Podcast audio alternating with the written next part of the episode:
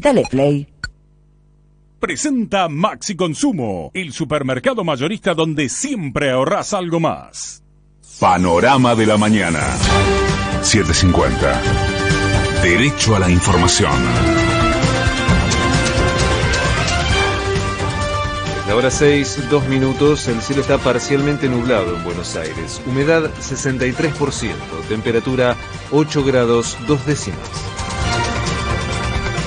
Hoy al mediodía llega al aeropuerto de Ezeiza un cargamento con 400.000 vacunas del componente 1 de Sputnik V y 250.000 del componente 2, y la Argentina alcanzará así los 48 millones de unidades recibidas.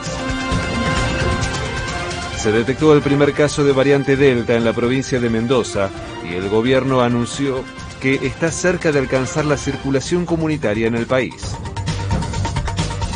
Durante la última jornada se detectaron 6.135 nuevos contagios y se confirmaron 257 muertes más por coronavirus. Alberto Fernández cuestionó a Mauricio Macri por minimizar la magnitud del endeudamiento con el FMI. Para arreglar el problema de la pandemia en todo el mundo, el Fondo Monetario Internacional ha dispuesto darle a todo el mundo 50 mil millones de dólares. Y alguien en Argentina tomó un crédito por 57 mil millones de dólares.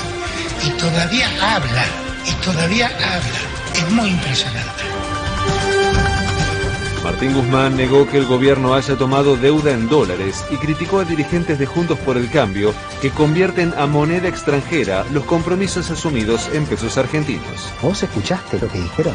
Están planteando que el gobierno nuestro endeuda más a la Argentina que en dólares. Hablan de miles de millones de dólares. ¿En cuántos dólares endeudó Juntos por el Cambio de Argentina? 100 mil millones de dólares. Porque hay que diferenciar deuda pública en la moneda que no emitimos de deuda pública en la moneda que sí emitimos. Marcelo D'Alessio recibió una pena de cuatro años de prisión por el delito de extorsión contra el empresario Daniel Traficante. El ex jefe de gabinete Marcos Peña y el ex canciller Jorge Forí fueron imputados por el contrabando de armas a Bolivia. Tras los argumentos de Elisa Carrió por su cumpleaños con 70 invitados, el intendente de Exaltación de la Cruz, Diego Nani, aclaró que la exdiputada nunca pidió autorización y que solo notificó que haría un festejo íntimo. Patria Grande. Marco Enrique Sominami anunció su candidatura a la presidencia de Chile y los espacios opositores advierten que podría dividir el voto progresista. Paraguay intenta sofocar un incendio en el Parque Nacional Cerro Corá, en el noreste del país, que ya consumió casi 3.000 hectáreas de vegetación. De afuera.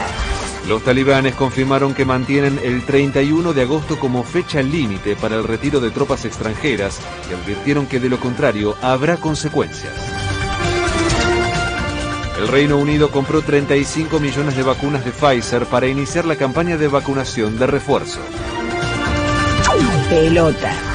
Hoy en el inicio de la fecha 8 de la Liga Profesional, Patronato se enfrentará a Banfield a las 14.15, Colón se medirá con Sarmiento a las 16.30, Atlético Tucumán recibirá Independiente a las 18.45 y a las 21 Central Córdoba visitará a Racing.